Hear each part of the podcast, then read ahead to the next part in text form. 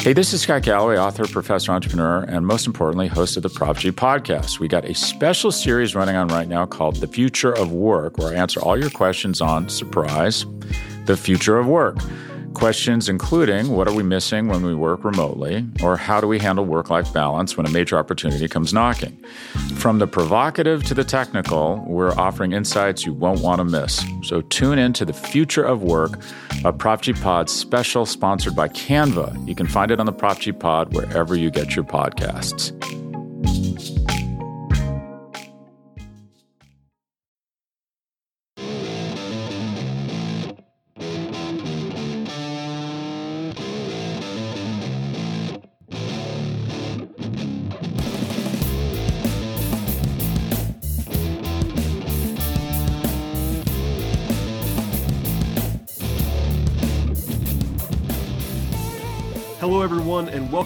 Episode 317 of the Talking Chop podcast. I am your host, Brad Rowland.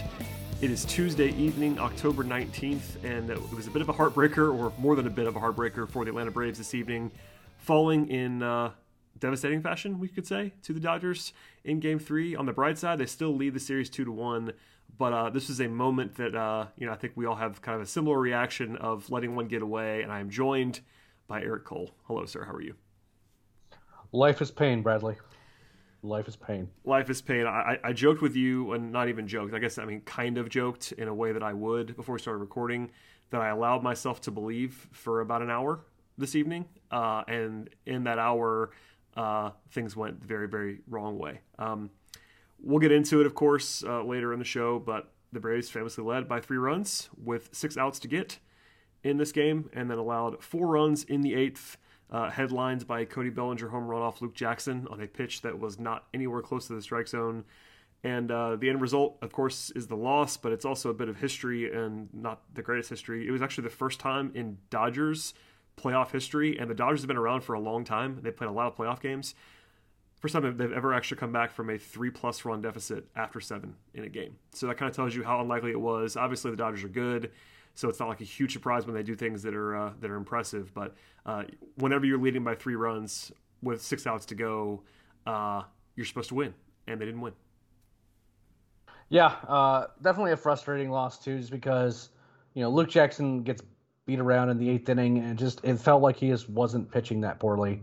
I mean, I think that the Dodgers like have certainly had a like a scouting report that they kind of understood what he was going to be trying to do, but like like one of the singles was on a ball that was like low and away that just got through as a ground ball, and then the Bellinger home run was just like I don't even understand how he hit the ball out. I still don't. I mean, I I know that he's a big tall guy, so if anyone's gonna have a chance to hit that ball out like that, then I suppose it's him. But I mean, he had to tomahawk that ball out, and he and it, it wasn't a cheapie. He, he really hit the ball hard, and you know the the Braves they did everything that they had to do in this game, I think, to win it. They got Buehler out early. Uh, I'm sure we're going to be revisiting that little subject later on the podcast. But, you know, this is a tough one, but it's worth noting that the Braves have already hung a couple tough ones on the Dodgers, too, in this series. So at the end of the day, I, I was never super comfortable in this game or really in any game in this series because I have a lot of respect for what that, that Dodgers lineup can do. And so at the end of the day, the Braves are still leading. That's good. Um, they still got a couple games already in their pocket, but you know, certainly could have been a much better feeling tonight than there, than it was, to be sure. Yep, and we'll, uh, as we always do, we'll sort of dive into what transpired. We'll go pretty quickly. Um, always not as uh, not quite as fun to talk about losses, and we do like to have fun on the show whenever possible. But uh, we'll get through this one as we would. Uh, and uh, again, this is kind of kind of a brutal loss in every way. I think we're all a little bit shell shocked after this one, but now is the time to get to business real quickly and go through this game. So honestly, it there were two big swings in this game. The second one went against the Braves. Uh, I guess maybe three big swings. The first one went against the Braves. The second one went in favor of the Braves, and the third one went against the Braves. But um, coming out of the gate here, uh, the Braves could have scored in the first inning. Uh, they actually led the game out, led the game off with two singles from Rosario and Freddie Freeman.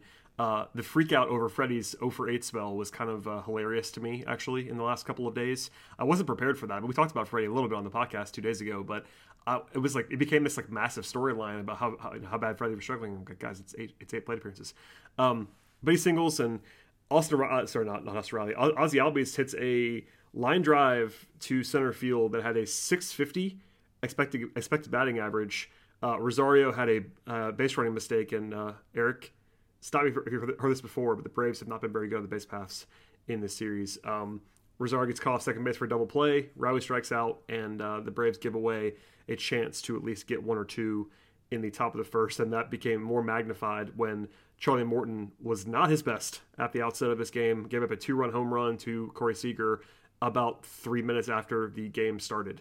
So Braves give up an opportunity to that, that, which they could have scored in the top of the first, and suddenly they're down two nothing. And with Charlie Morton very much wobbling and honestly probably fortunate to get through the first inning without either having to leave the game because he was so bad, or also just because of more runs. So I say all that. I know I said a lot there, but um, it went from positive to negative and then like almost like kind of neutral because I felt like they should have been down by more than two runs at the end of the first, and that kind of not blowing up too too bad gave them more of a chance.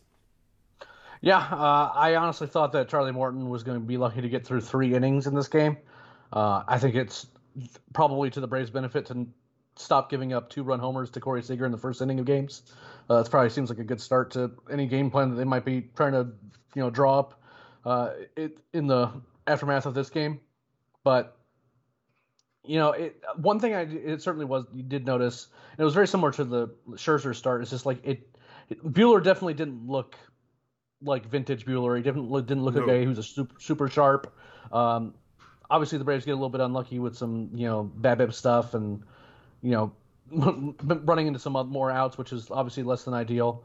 Uh, you know, when you're you're super aggressive on the base paths, uh, it kind of opens you up to make dumb mistakes. And in Rosario's case, he got caught off to you know make that into a line out double play, which obviously stunk. But you know the biggest thing is just these first innings, like the Braves, like you know Ian was not good in the first inning, you know either, and they have to kind of be able to kind of settle into this, these games without being in a hole early. Uh, unfortunately, Morton was really, really just not good. That that I mean he hung a a, a, a curveball basically in like where if Corey Seager said I want to make a pitch to hit out as far as humanly possible, he would say hang a curveball right where Charlie Morton threw it, and that's what happened. And it's so you know mm, you know sometimes you're gonna Mookie's just gonna get on base. Sometimes you know he's the guy that you can't you have to respect a bit, but you know the the Corey Seager thing is just like that was just a really bad pitch in a in a bad location, and it got hit a mile, which is what's supposed to happen. And then all of a sudden like then it turned into a whole ordeal. Like the bases were loaded when that game when the inning ended. He was over 30 pitches in the first inning, and I was just thinking it could be a uh, this could be a pretty brutal night, and it was a brutal night, but not for the reasons that, that I thought in the first inning. Yeah, I mean Morton just was very bad, and normally, you know I trust Charlie. He's very good uh, overall, and he did settle in to his credit, but. Uh, it was really wavering to the point where you know one more base runner probably he's coming out in the first inning, and that would have been a disaster on a number of levels but he got through it. Uh, did have, by the way, he tied his season high for walks in a game with four in the first inning, and he did so without before recording the third out. So he had two outs and four walks at one point, which is unthinkable for Charlie Morton. But uh, you know, Buehler didn't have his best stuff, as you said, and we'll get to him in a moment. Um, you know, they, they navigate the it's they're down 0-2, but it's not a disaster. Um, they keep that at two to two until the fourth inning, and then in the top of the fourth, the Braves have their own fireworks. Um, Freddie leads it off with a single. Austin Riley has a one out double, and I use the, the, the word double loosely. Uh, Thank you, Gavin Lux. I, about to say a very big hat tip to Gavin Lux for uh, opening the can of worms in the fourth inning.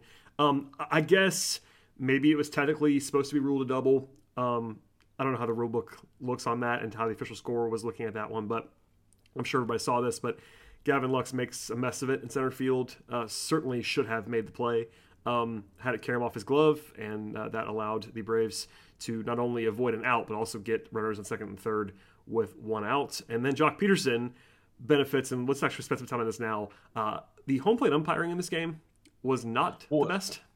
Uh, the, for, truly for either side. Yeah, like, I was going to say it, it wasn't it like it was one sided, but oof. it st- it started off pretty Dodger heavy right? Because there was just like some pitches that Braves were getting like struck were striking out on, and then like Morton was just not getting calls. Like there's some top of the zone type calls early in the game where you're like those are just those are they're strikes. There's not I wouldn't even necessarily call them borderline, right? And he just wasn't getting those calls.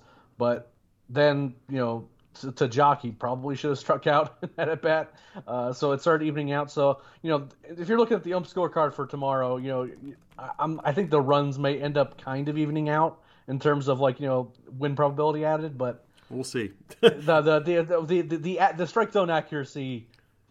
I imagine is it not can't be good. I mean, there were so many. Obviously, you know, game day and MLB.com. It's not always like absolutely perfect in real time, but there were so many misses um, being captured, and it was just not uh, not a good performance there. Uh, on this one, uh, the reason why I brought it up just now is because the Braves did benefit from that one because I, I Joc very clearly should have struck out on a, on a struck out looking on a third strike. Um, he bounced back from that though. RBI single by Pederson to cut it down to two one, and then Duvall singles to tie it at two, uh, and then d'Arnaud walks to load the bases. So you go from down to nothing to bases loaded in a tie game. Um, and then Dansby Swanson singles off Corey Seager's glove. Uh, ball hit hard for sure. But yeah, uh, Seager Seager hasn't had. I, w- I mean, I, it's hard to blame either of the players that he's had like balls that he.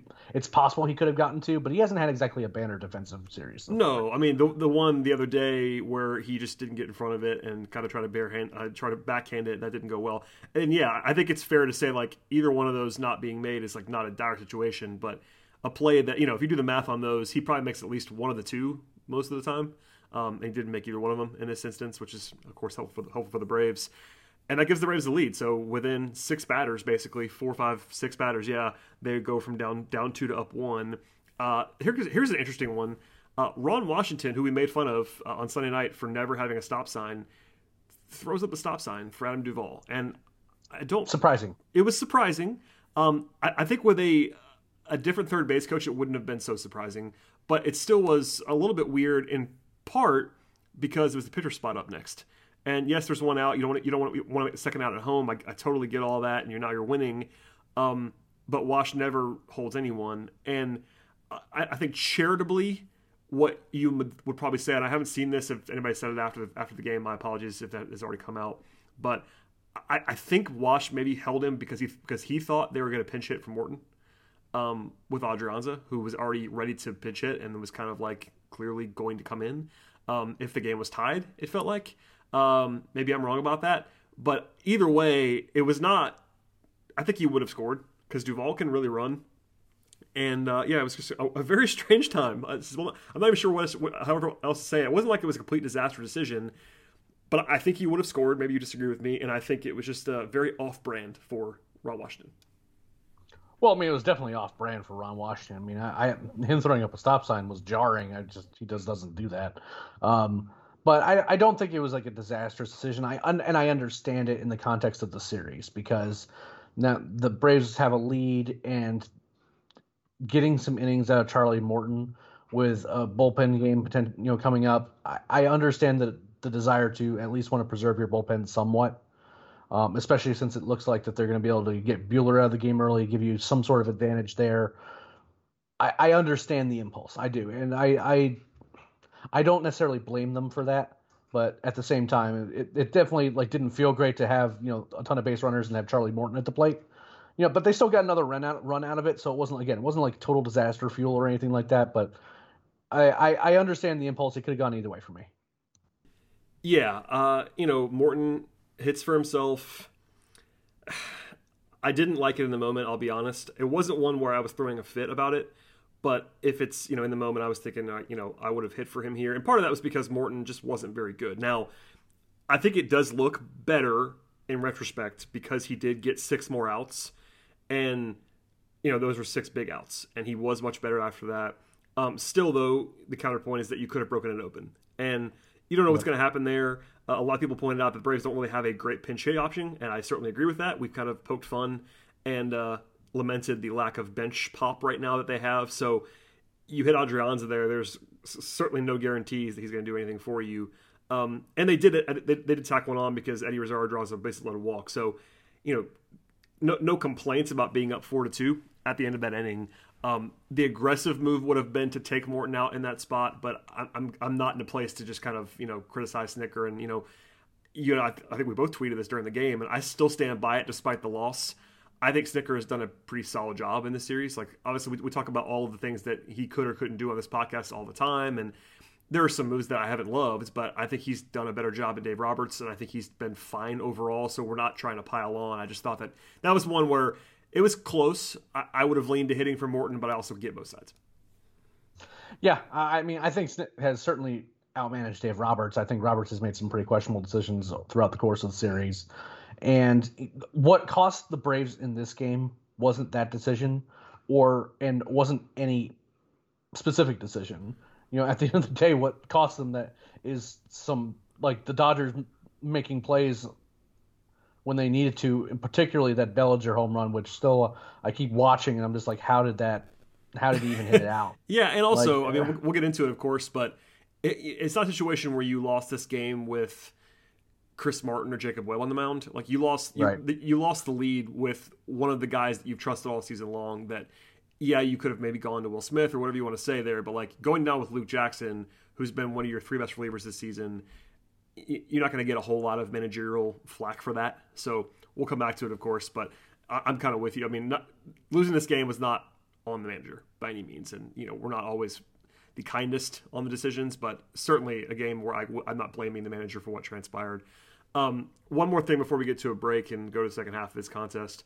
Uh, we have to try to have a little bit of fun on the show tonight, and uh, we have to bring up your, your, your, proclamation from the last podcast about Walker Buehler. So, if anybody missed this, uh, I think people, I think your your phone was blowing up for like ten minutes tonight. But uh, Walker Buehler was chased from this game uh, during the fourth inning, and you made quite a uh, proclamation on the last show, which I will make you share again what you said, and it's still very much in play. So no one's saying it's not.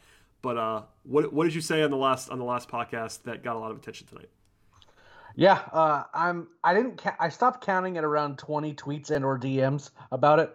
But uh, on the last podcast, I said that if Walker Buehler, regardless of the result of the game, if he throws less than five innings tonight, that the Braves are going to win the series. I stand by that. The the Dodgers threw nine relievers in this game after throwing what eight and seven in the previous two games.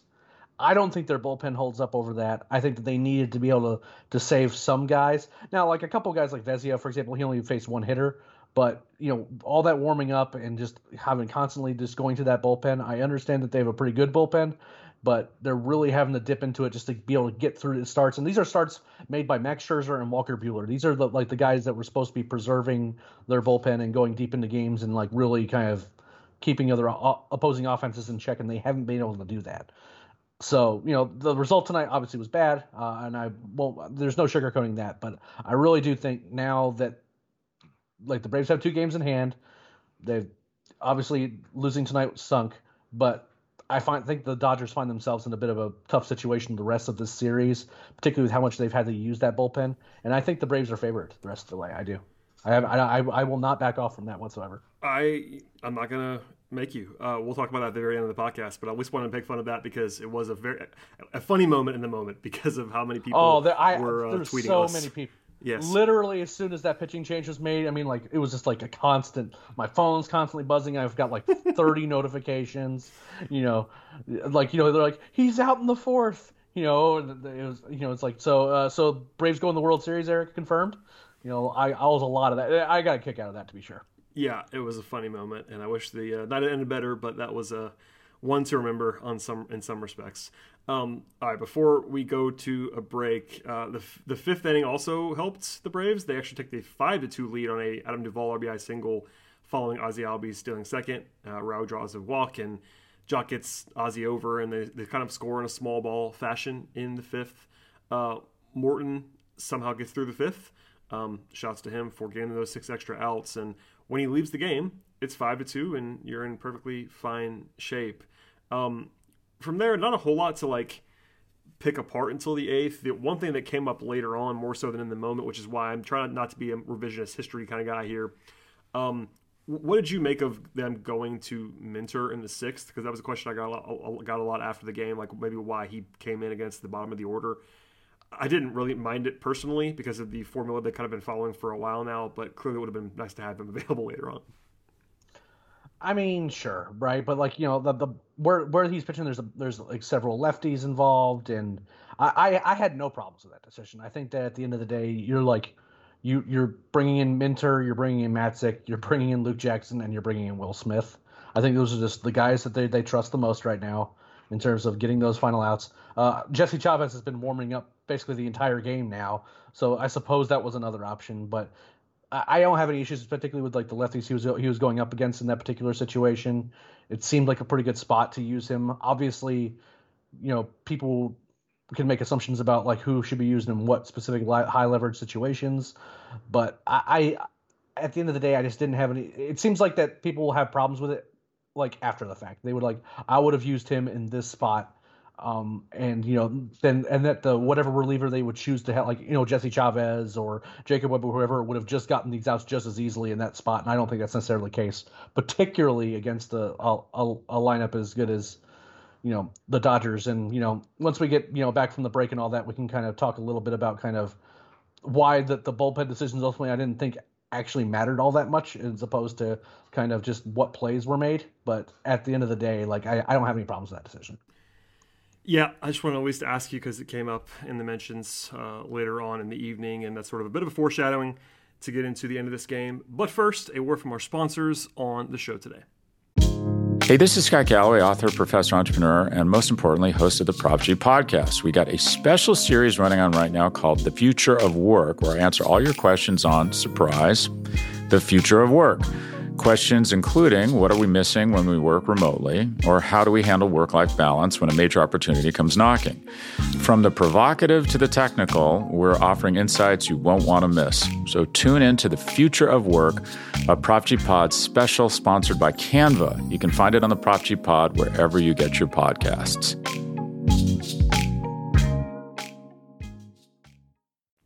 Okay, Eric, let us continue. Uh, the seventh inning was fairly quiet. Um, as you referenced in our document, former Braves farmhand Evan Phillips came into the game for the Dodgers. He did. He did. He did. I, I, I, I mean, you covered at one point. So.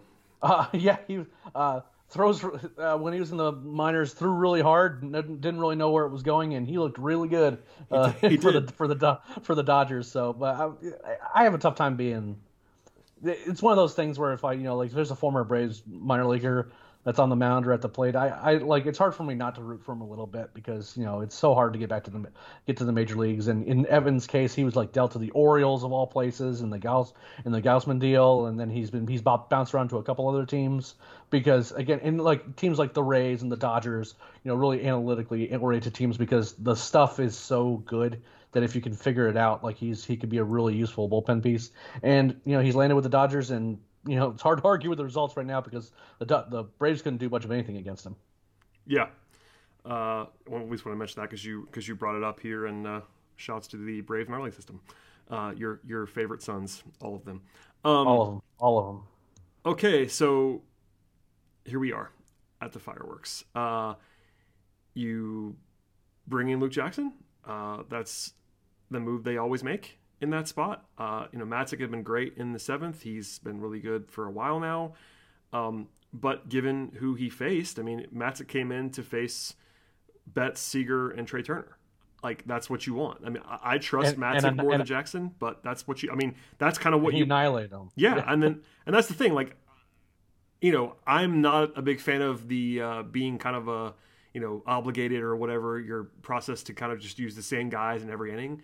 But in that spot, like they didn't necessarily do that. They used Matzek, who I think has been their best reliever for a little bit now, um, against the top of the Dodgers order in seventh. So that, that worked out well. And then you bring in Jackson, who it, they trust. I mean, I don't know. Well, I do. I do want to make one note about the Matzek decision. It's it's using a lefty against that specific trio that we've seen the Braves do in this series already, and it kind of speaks to kind of what I had mentioned earlier is that you know Mookie is not as good against lefties and you obviously don't want to get beat by Seager because he's his his sole mission in life seems to be to beat beat the Braves in the playoffs, and then take your chances with Trea. And it seems like they, I think they figured something out with Trea specifically is that from the if you're pitching from the left side, that if you're throwing breaking balls at his left at his back foot, like he will swing at them and look bad doing it. And that's exactly how Matzek got him out, and that's how that's how Minter handled him it seems like they might have figured something out with that particular part of the lineup as to how they want to handle it. Uh, either use Matzek or use Minter, you know, and just you know just they I think they have a plan for how to deal with that particular part of the lineup. So I was happy to see how they executed it. Yeah, that worked out just fine. And you know, you go to Luke Jackson. I know there's a there was a argument happening in my mentions tonight. It wasn't really involving me about whether Luke had been good this year, um, which this is maybe um, sure. I yeah. Guess. So, long story short, it was about his peripherals versus ERA and all this stuff. Uh, obviously, his peripherals are not quite what ERA is. No one's going to argue that, but I, I, think it is fair to say that Luke Jackson's pitched well this year. Uh, he has a sub two ERA this season. Yes, his peripherals are more in like the mid threes, high threes, but that's still fairly good. Um, anyway, he comes in, uh, and there's a little bit of uh, their issues right away. It was a couple of singles uh, from Smith and Pollock, and then the fateful home run by Bellinger on a one-two pitch. And we talked about it earlier, but it's worth emphasizing yet again it was not a strike. It wasn't fairly close to being a strike. Um, it takes a pretty special talent to hit that ball over the over the wall. And Bellinger's been terrible this season, but he is a former like MVP level player, so you can't just kind of fake that. And you know, this is my own observation, and I'm not a pitching expert. I want to know what you think. I think his slider was pretty bad. You know, he's no, he's known for his slider, obviously, and that's his best pitch. He hung a few in this game. Um, and I think maybe that was why they went fastball one and two. Uh, even the out that he got before the Bellinger uh, home run was a pretty hanging slider that he just got away with. Um, I don't know. I, I, there was a lot, there was a big discussion about whether they should have thrown the fastball one and two and locations and all this stuff. And at the end of the day, it's kind of like where I am is that you kind of have to tip your hat just because it wasn't a strike and Luke had just blown a fastball by him the previous pitch or maybe two pitches before that. So I, you know, it's it sucks, but sometimes there's just like not anybody to just blame. Like sometimes it's not like a situation or a mistake that just happened, and sometimes the guy's just better than you, and that is kind of what I think happened here with Bellinger. Yeah, I mean, I, I, think that the of the two pitches, those two fastballs that were high, one was like clips the top of the zone. That was a much scarier pitch. Uh, and, because, and, he, and, he blew, and, he, blew, it by him. I mean, yeah, and, he was late on it. And this next one was like four or five inches up out of the zone. I mean, I, I don't know how many players are even capable of hitting that pitch out in the major leagues right now. And I certainly wouldn't think Bellinger, of all the guys who's like seems vulnerable to those high pitches, he likes to swing at them and not do much with them. So that's a pitch to make. And I agree with you on the slider. He wasn't. It just it wasn't diving out of the zone or in a way that was useful. It, there wasn't just the out that he got. There was a couple sliders where I'm like, please don't throw that there again because like it was like you know middle or like you know he didn't have it today. He just, outer, he just didn't. Th- out, no, it just the the slider was not sliding, and when it doesn't do that, that's a scary pitch to throw because particularly you know lefties get a long look at it, and if you I don't know, I'm certainly fine. I'm certainly feel a lot better about Bellinger having to hit that pitch out because I want him swinging at that pitch a hundred times out of a hundred. I want him to swing at that pitch. But if you hang a slider to him and he hits it out, that feels significantly worse to me. Now, both the results are essentially the same, but in terms like you, you have to think about the process here a little bit. And you know, at the end of the day, if his slider's not working and you get him to swing at a fastball out of the zone, and he ends up doing that with it, then that's what happens. You know, at the end of the day, that's the problem with this Dodgers team is that you can do everything that you want to do, you can execute everything the way you want to, and they can still beat you because all these guys are, you know, maybe Bellinger hasn't been good, but it's not like the guy isn't talented. And there's a ton of talent and dangerous hitters in this lineup, and that's what happened in this game. It's just like eventually the the you know it, they just figured things out and got the job done. Yeah, and okay, here's where we get into the the only thing that I would say. You know, a lot of I know I'm sure it's just frustration from Braves fans and it's Twitter and people are angry and I and I totally get it. Um, a couple of bullpen decision things now that we talked about that with with Jackson. First of all, on the Bellinger home run, the only thing the Braves could have even thought about doing there was going to Will Smith. Um, Jackson had already pitched three batters, so he could have come out of the game, and with Bellinger there, but then you're asking Will Smith to get five outs probably, and has he done that all year? I don't think he has, or even tried to do it all year. I don't even know if he's available to throw, to throw that to throw two innings or multiple innings. That's a question that maybe Snitker gets asked. But I mean, on the Bellinger thing, that's the only thing I can think of that you could have done differently is maybe put in Smith there, lefty on lefty against Bellinger. But don't they just hit for Bellinger anyway? I mean, probably. I mean, they they, they could hit for Bellinger. Uh, it's worth noting that I'm terrified of the idea against of like Will Smith being locked in against like a, the the Dodgers in general. So I'm not sure if how, how much the result even could have been the same. Because um, if you're talking about leaving a slider fat or you know leaving yeah. a baseball a fastball fat, you know the one guy who seems like a prime candidate to do that is Will Smith. So it really just comes down to like, is he even available to th- to try to get five right. outs? And I, and I don't know right. the answer to that. I, I don't really mind just sticking with Jackson there. Bellinger I know he's a big name and a former like you know top top top tier player, but he's been bad this season, and they trust Luke. And again, wasn't even a bad pitch, so I, I didn't have a problem with that. But people were asking like, you know, what could they have done? And the only yeah. thing they could have done there, at least on that decision, was maybe go to Smith. Like, there's no way they're going to anybody else in that spot. It's it's Jackson or Smith, and even then, it's yeah. probably yeah. always to be Jackson. Bring, bringing in Jesse Chavez to go against Cody Bellinger does not seem like the play to me. Well, speaking speaking, speaking of Chavez, so that was the other decision people were asking about and kind of wondering what we thought about. So, you know, they bring in Chavez after Luke gives up another single to Taylor after the home run. Um, it was time to get Luke at that point. I think he uh, was not his best, clearly. Um, they bring in Chavez. And my my only point was, and you know, it was kind of during the meltdown, uh, the continued meltdown. My only point was, if you don't want to go to Chavez there, who do you want to go to? And there wasn't really a great answer that was given back to me because look, I mean, we talked about this even when they're winning games early in the series. They don't have a lot of depth that you trust. They Snitker seems to trust four guys. He trusts Smith and Jackson and Matzek and Minter and Minter, and that's basically it. I mean, they brought in Martin in uh, earlier. Uh, in, uh, what was it, in the eighth inning on Sunday? Um, yeah, but you know. The difference between Chavez and Martin or Webb is not big enough for me to really care. Um, so, I mean, somebody mentioned Ynoa. Like, no, thank you. Uh, and more importantly, Chavez, as much as he's had to warm up over the course of the game, I'm not sure if they'd even want to throw him tomorrow. Because yeah, maybe when not. you warm up that when when you warm him up that much over the course of a game, you mean like he's he's just been like throwing like off and on throughout the course of the game.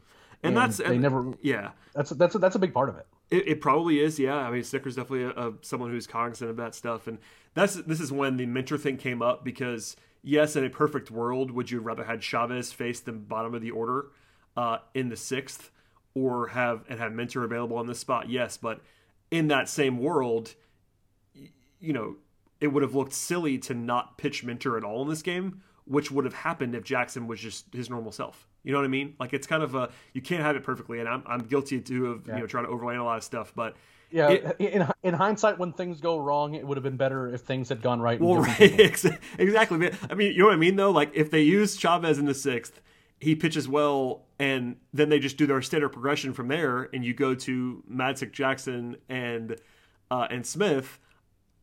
I might bring up after the game why they didn't use AJ Minter tonight. You know what I mean? Like that that might happen. So, yep. At, at the end of the day, Chavez was not good in this game. You know, I, I will certainly admit that having Jesse Chavez in the biggest game of your season facing Mookie Betts, Corey Seager, Trea Turner, and Will Smith is not what I want if I'm a Braves fan. Uh, that that goes without saying. But Correct. I, uh, but again, you have to give me an alternative, and you may prefer Chris Martin, you may prefer Jacob Webb. Uh, that's fine, but the gap between those guys is just not very big. Uh, so unless you wanted to go to Will Smith there because you just think that Will Smith is your guy and you go to him, that's I, I would at least listen to that because Will Smith is you know as much as he's been getting piled on this this season, he is one of their high leverage guys.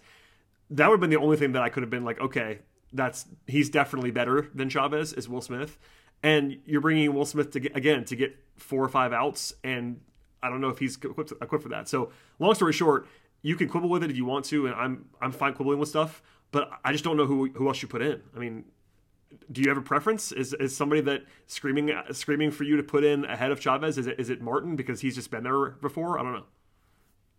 Uh, no, no one that I have a strong preference for, right? And again, like in, in terms of hindsight, like the idea in that inning is you only have to throw Luke Jackson, right? Well, that's the plan. so, that's, again, that's, that's yeah, the that's, whole that's, plan. That's the, so I mean, like if if folks are getting like genuinely that upset about bullpen decisions when the guy that like Luke just was the guy, and I, no one had any issues with Luke Jackson coming into that game whatsoever. He like as good as he as good as he's been in big spots, particularly in the second half for this Braves team. And like he's the guy that you want to get through that inning and then get to Will Smith. But when things go sideways, all of a sudden everyone has these strong opinions about how they would have handled things, what pitches should have been thrown, and things like that. When at the end of the day, he just got beat by some really good hitters. And then the Braves found themselves with somewhat lacking options down the line because they had used good options in important leverage situation. They preserved that three run lead through the seventh inning because they were using guys like Matzek and Minter to preserve it. If you have, you know, guys like Jesse Chavez coming in instead in the sixth inning, you have no guarantee whatsoever that the Dodgers don't just go off on him in the sixth inning. None. Because I mean, at the end of the day, it's 30, what, 37, 38 year old Jesse Chavez or Jacob Webb or, you know, a Chris Martin. All those guys are not necessarily super reliable arms but once things go sideways and you you start running out of guys, they just don't they don't have like a bullpen that's seven guys deep of guys throwing like with a two two or ERA.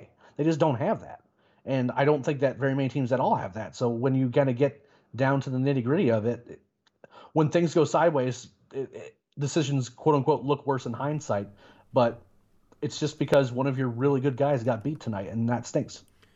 Yep, occasionally it's just that is that simple that one of the guys you trust. And that th- this is the downside if you want to say that to being as formulaic as the braves have been because it's really been almost weirdly formulaic in this playoff run because of how well it's worked.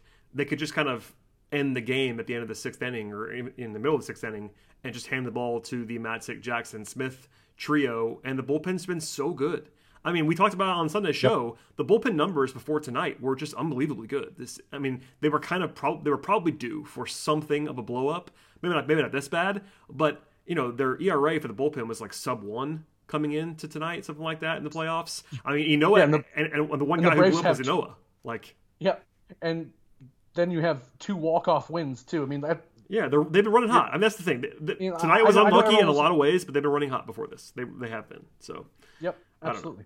It's just one of those things. Um, all right, moving on from there, we kind of dissected that as much as we possibly can, but um, you know, Chavez just misses against Betts, and Betts is probably going to the Hall of Fame one day, uh, and hits a 107 mile an hour liner that's just smoked in the gap, and they take the lead. You know, credit to Chavez for not getting out of hand there. You know, he they intentionally walks Seager and then gets beat on infield single to Trea Turner, but they, he gets Will Smith to end the inning and keep give give him a chance. But Kenley Jansen was Kenley Jansen in the ninth. Um, a weird at bat by Austin Riley, who has been awesome, so no criticism, but he just kind of froze on like a pitch that wasn't even a great pitch from Kenley. That was a weird thing for him because he's, he's been so locked in. It was just weird to see and him yeah, not have a good at bat. Yeah, and the, the bat itself before that was good. Yeah, it was, he was like fouling off pitches. It was yep. like it was like a seven pitch at bat. He seemed like he, I don't know what he was looking for. Uh, maybe he was just shell shocked or just like I don't know what he was looking. Maybe he thought that there was a pitch in the dirt coming, and you know Kenley just got him. But like that was a pitch that was right in Austin's wheelhouse, and he just watched it go into the mitt. So that was definitely a weird one. But other than that, I mean, like, and you know, Joc and Duvall, Kenley just ate. The, he struck out the side. Yeah, I mean, he's he's really good when he's good, and he was good in this game. And at that point, you're the underdog clearly after giving up the lead and all that. But we can leave it there in terms of the nuts and bolts. But brutal. Um, again, six outs to go, three run lead. You're just supposed to win a large majority of the time and they didn't win this one. But uh, one side of my brain wants to dwell in the Atlanta sports zone because I've seen this movie many times. Um, and the word Leyritz was like trending on my timeline this evening. Uh, the Leyritz references were flying. I get that because of the similar situation in a lot of ways. Um, there, there, there, are certainly some similarities. There are some yeah. similarities there. Uh, if you're too if you're too young to know about Jim Leyritz, Google it. Um, but the 96 World Series is what we're talking about there, uh, with the Braves were leading 2 0 in that series. Um, anyway, uh, game four looms on Wednesday. It's a turnaround. Uh, there's no off day in between. We are just go, go, go. Um, after the game, Snitker confirmed what was expected the entire time, which is gonna, that it's going to be a bullpen game of some sort for the Braves in game four. Now, what that actually means is up for debate. And he was not going to give details, nor should he give details to the public right now. But essentially, they don't have a four starter right now that anybody trusts. So you can get through the series with this being the only game it's a bullpen game because you can come back with Max Fried on full rest in game five. But game four is going to be some combination of your relievers. Uh, you have two longer guys in Huascar Ynoa and Drew Smyly. Uh, Ynoa has been pretty darn bad the last like month or so. His last eight starts in the regular season had a, a near six ERA. He was pretty bad in his one appearance against the Brewers. Smyly hasn't pitched in two and a half weeks. Um, he was warming up tonight, but didn't come into the game. Obviously, he was pretty good out of the pen in September, but you know clearly Smyly, as much as I've uh, kind of defended him, is not this great option. So they don't have a great multi-inning option. Um, they might use both these guys. They might use Chavez. I mean, in the regular season, as you remember, Eric, in September, they used an opener, I think, three or four times, and it was Chavez that was the guy that they were using in that role. Uh, I don't really think it matters too too much. You know, Minter famously opened last year uh, in the playoffs and pitched great in that in that role. So they they have, they have some yeah, options. Yeah, he went he went like three innings. Yeah, he went three innings and was great. Yeah. Uh, they have some options for sure, but uh, it goes without saying. But everybody who can pitch will pitch. I don't know if that means everybody's available because you know they had a day off yesterday, but you know a lot of guys pitched tonight. We'll see who's available and who's not. But you figure you got 27 outs to get, and you got a bunch of pitchers to get them. Uh, and the only guys who you would think would be like totally unavailable would be Fried and Morton. Uh, Yeah, cause that sounds- I mean, cause I don't 'cause think- I don't Fried goes think- the next day, and Morton today. Morton today. I mean, Anderson might have a throw day, like maybe he's available like on a one inning throw day kind of thing that that we've seen. I don't know if they're gonna actually do that. I doubt it, to be honest. But everybody else should be available. You'd imagine. Yeah, I don't think there's any chance that Morton would, would throw in the game. No, more. Yeah, Morton and Fried are not going to pitch. I mean, unless Yeah. something just incredibly crazy Yeah. happens, they're not. They're not. They're not pitching. I mean, the, the Braves are somewhat fortunate in that. Meanwhile, I don't, I'm not have a high, don't have the highest level of confidence in you know uh, or Smyly. Uh, those are two guys that can throw multiple innings, um, and in theory, if they're pitching reasonably well, they will do so. Um, you know, the Chavez things. The the open with Chavez is to kind of set up Smyly, right? Because if you open with Chavez, then it feels like that they will put together that like that top of the lineup that will be good against the righty and that way you can you know maybe set up having Smyly being set up for success later on down in the, the lineup. But you know my my gut tells me that one of Ynoa or Smyly is going to get the start, and I'm not going to be shocked if it's Ynoa. Uh, even though you're absolutely right that he hasn't looked nearly as good, uh, particularly since coming back from the injured list. You know, and I've had my reservations about Ynoa as a starter to begin with, but this isn't like a typical starting situation at all. Um, and after that, you know, Jacob Webb didn't pitch tonight. Uh, Chris Martin didn't pitch tonight. Will Smith didn't pitch tonight, and you have some guys that you can probably run out there. You, you- at some point you can't keep running Matzek out there. I think you like you know giving him a day at some point would be good, but he's been so good that I think they're going to lean on him as much as possible. I think they'll stay away from Luke uh, because he had a bad night tonight, and maybe of giving him a day would be good. But beyond that, I mean, I, it's going to be all hands on deck. And honestly, it could be the same for the Dodgers too, because they've they've thrown a bunch of guys, including Urias, who threw who threw in Game Two, and I still maintain that was a mistake because now he's got to make his third appearance in six days. And you know the the Braves didn't seem particularly fooled by him in that relief appearance. I, I don't know if that necessarily maybe the Dodgers end up going kind of with that what Roberts mentioned was that maybe he throws in Game Five and not Game Four. But then, like, who's throwing in Game Four? The Game Four is going to be a really weird game, I think, in terms of how it's managed and how it's pitched by both sides. And you know, obviously, it's going to be a pretty important game, and we'll see which offense can kind of capitalize on the decisions made. Yeah, I'm trying to look for some indications and for the post game of what they're of what the Dodgers are going to do. It'll either be Urias or it will be a bullpen game, and I don't really know the answer to that. Um, as because of what you said, you know, it might be the fifth game, whatever, however they handle that. But you know, it goes without saying, but you treat it like a like elimination game. You you treat this game like you need to win it for your season, and we'll see what that looks like. But you need to be aggressive. Uh, everybody pitches that can pitch. We might have to see guys who haven't thrown to this point, like Drew Smyly hasn't pitched in a long time. He probably pitches maybe tomorrow at some point. Um, we'll see. I don't really know what to make of it. He's not going to tell anybody ahead of time, most likely. I mean, obviously they have to announce a starter at some point, but it'll be uh, maybe a one inning guy to start things. So we'll see. I think the, the Braves will be underdog in the betting market on in Game Four because it's in, it's in Los Angeles, and even even tonight when the Braves had a relatively neutral pitching matchup, the Dodgers were pretty were pretty heavily favored in the market. Um, Soler, by the way, is still out. That kind of came out today. Not came out today, but there's pretty much no chance he plays while they're in LA. They're hoping maybe he plays in Atlanta if the series returns. Um, uh, but you know, we'll see. Uh, this is kind of funny, and we'll end the podcast here because I, I know you mentioned earlier you think the Braves are the favorite in the series. I totally understand that. Um, Fangraphs agrees with you. Fangraphs gives the Braves a 55.6% chance to win the series at this moment in time. I thought it was funny, though, that our friends at 538 currently make the series 50 50. Cowards. Cowards. Cowardice from the model of 538. Um, no, I, yeah, I, I don't know. I, I'm, I'm of two minds. If I if I turn off my broken Atlanta sports brain, that or heart probably is more like it. Uh, if I turn if I turn that off and look at this thing analytically, I think I would probably be with you and give the Braves a slight advantage in the series. Um, the other side of my brain that has just seen too much is just like expecting the worst at this moment because of how things flipped tonight. Like I just saw a stat from our own Stephen Tolbert um, where you know the Braves had one extra base hit tonight, and it was the only one that, they got credited on extra base hit tonight yeah. was the Gavin was the Gavin Lux play that wasn't even really a hit. It was more of an error. So yeah, like that, that, that's not that's not a recipe for success for the Braves. No, I mean this is this is a team that's we talked about a lot, but this is a team that's based heavily on power, and it has been the entire time.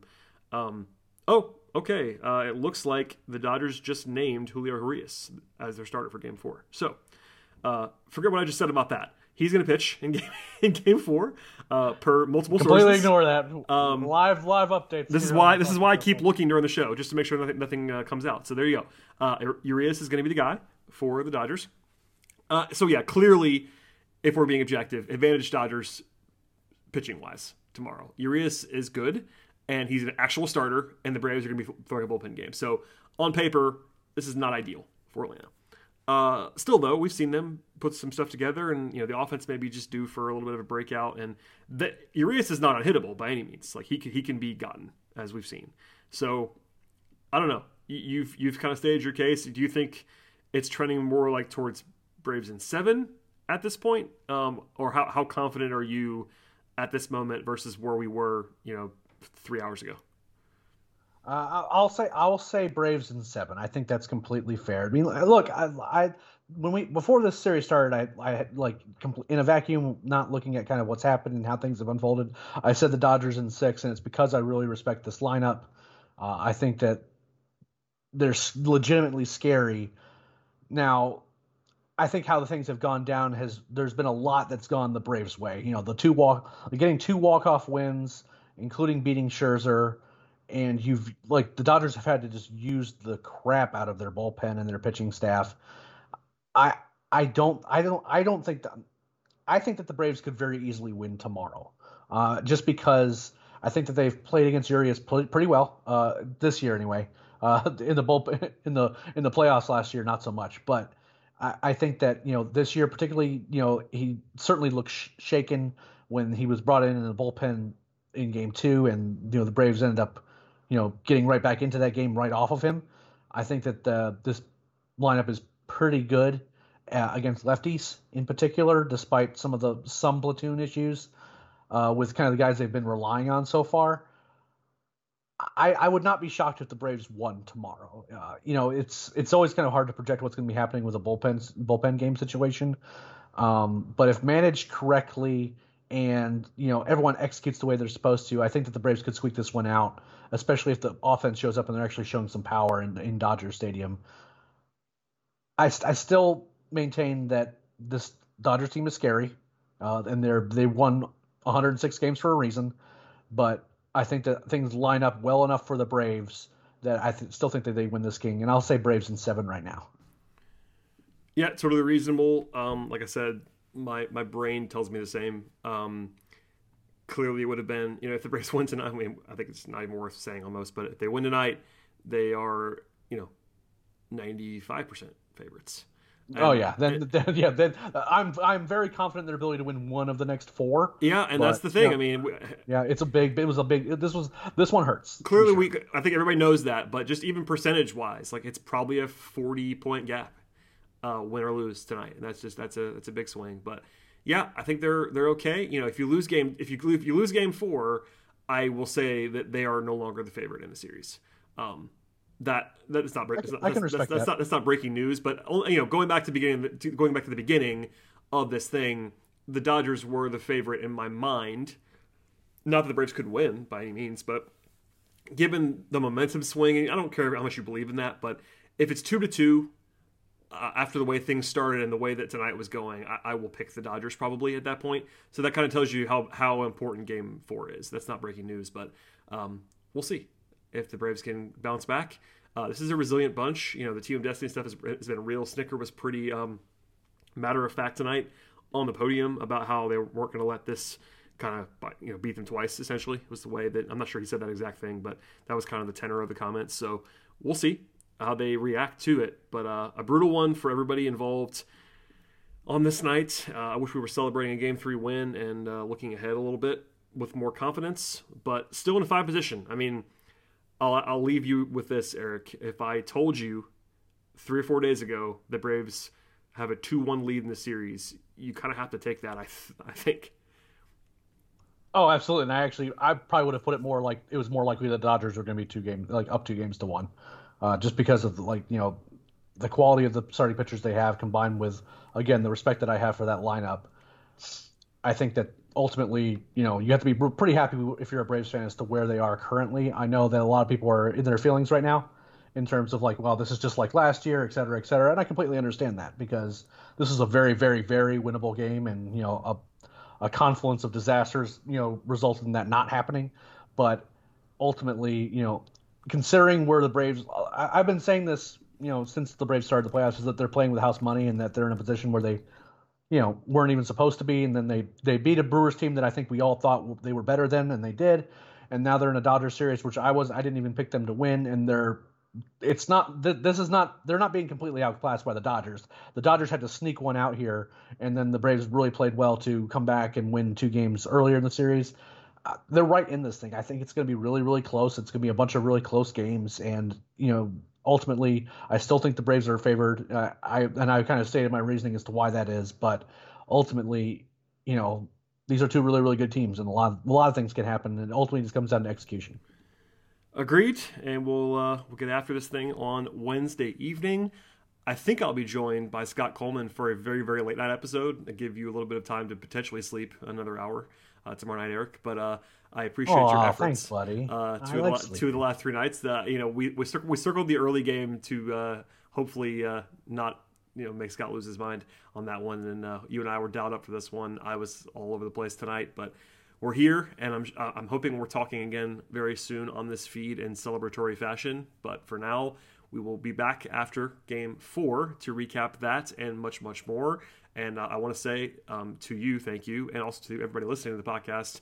I want to thank everybody for listening for sure, and also subscribing and rating and reviewing the podcast. It's been a huge response. We are very grateful. I know we poked fun earlier about the volume of responses to what you said on the podcast the other day. Uh, that was, was cool to so see. Many. Um, it was so, so many. Again, thank you to everybody for listening. Eric, please plug anything you got going because I know you've been busy and we'll be busy the rest of the series. Yeah, I mean it's all playoff baseball all the time right now. So I do want to just kind of echo Brad. Make sure that you're subscribing to the podcast. Tell your friends about the podcast and make sure they subscribe to them. We've gotten a lot of new listeners, a lot of a lot of downloads over the last few weeks with all this playoff coverage. And we do really really appreciate all that support. Uh, I also want to give a little shout out to Sean Coleman, who's been an amazing addition to the podcast staff. Absolutely, he's done a great he's done a great job with the Daily Hammer, uh, holding holding down the fort when we don't we don't have the flagship show going. Obviously, during the playoff run, we've been you've certainly been hearing from Brad Scott and myself a lot more. But I, you know, filling in the gaps and just being just kind of an addition to the kind of the coverage that we give. Sean's been Sean's been awesome. And you know, when we had to do the preview show and we had to kind of you know, figure out figure out folks that could actually participate with Brad traveling and Scott was unavailable. You know, Sean was ready to jump in, and I thought he did a great job on that preview show. So just I, I just want to give, give a special shout out to them, and also a shout out to Kris Willis and the staff over in Talking Chop. The, the, the written coverage over on the site's been fantastic over the course of the playoffs. So make sure that you're going to the site talkingchop.com, reading those articles, and you know letting those folks know how much you appreciate them because they've been, especially you know our fearless leader Chris. He's constantly, you know, working tirelessly to provide a, just a ton of coverage and keeping fans up to date. And he doesn't get enough love, uh, so I want to make sure we like give a little love to him. He's all right. No, I'm kidding. Uh, I love Chris. We've been working together for a long time. Uh, Chris and I have been working together for almost a decade at this point, which is crazy in different places, covering the Hawks first and now on Brave stuff. So, uh, shouts to Chris and Sean, everybody else you mentioned, and I guess Scott will be back soon Yeah, make sure make, make sure you guys ask Chris why he doesn't uh, follow the NBA anymore. That's gonna that that's an always an enter- that, that's, that, that that'll get that'll elicit some entertaining. That was a side conversation in Slack today that we can revisit at some other time. But uh, thank you, Eric, for joining the podcast. As always, as for everybody else, one more time, please subscribe, rate, review, and we'll see you after game.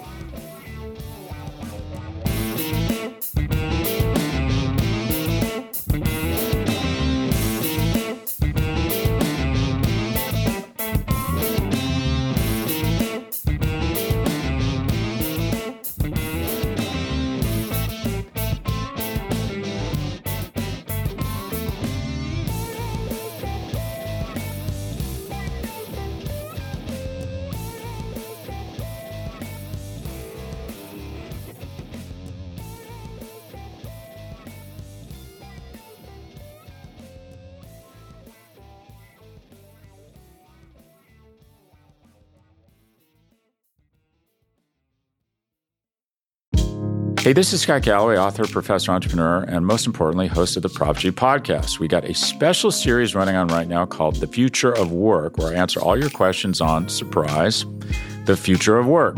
Questions including what are we missing when we work remotely, or how do we handle work life balance when a major opportunity comes knocking?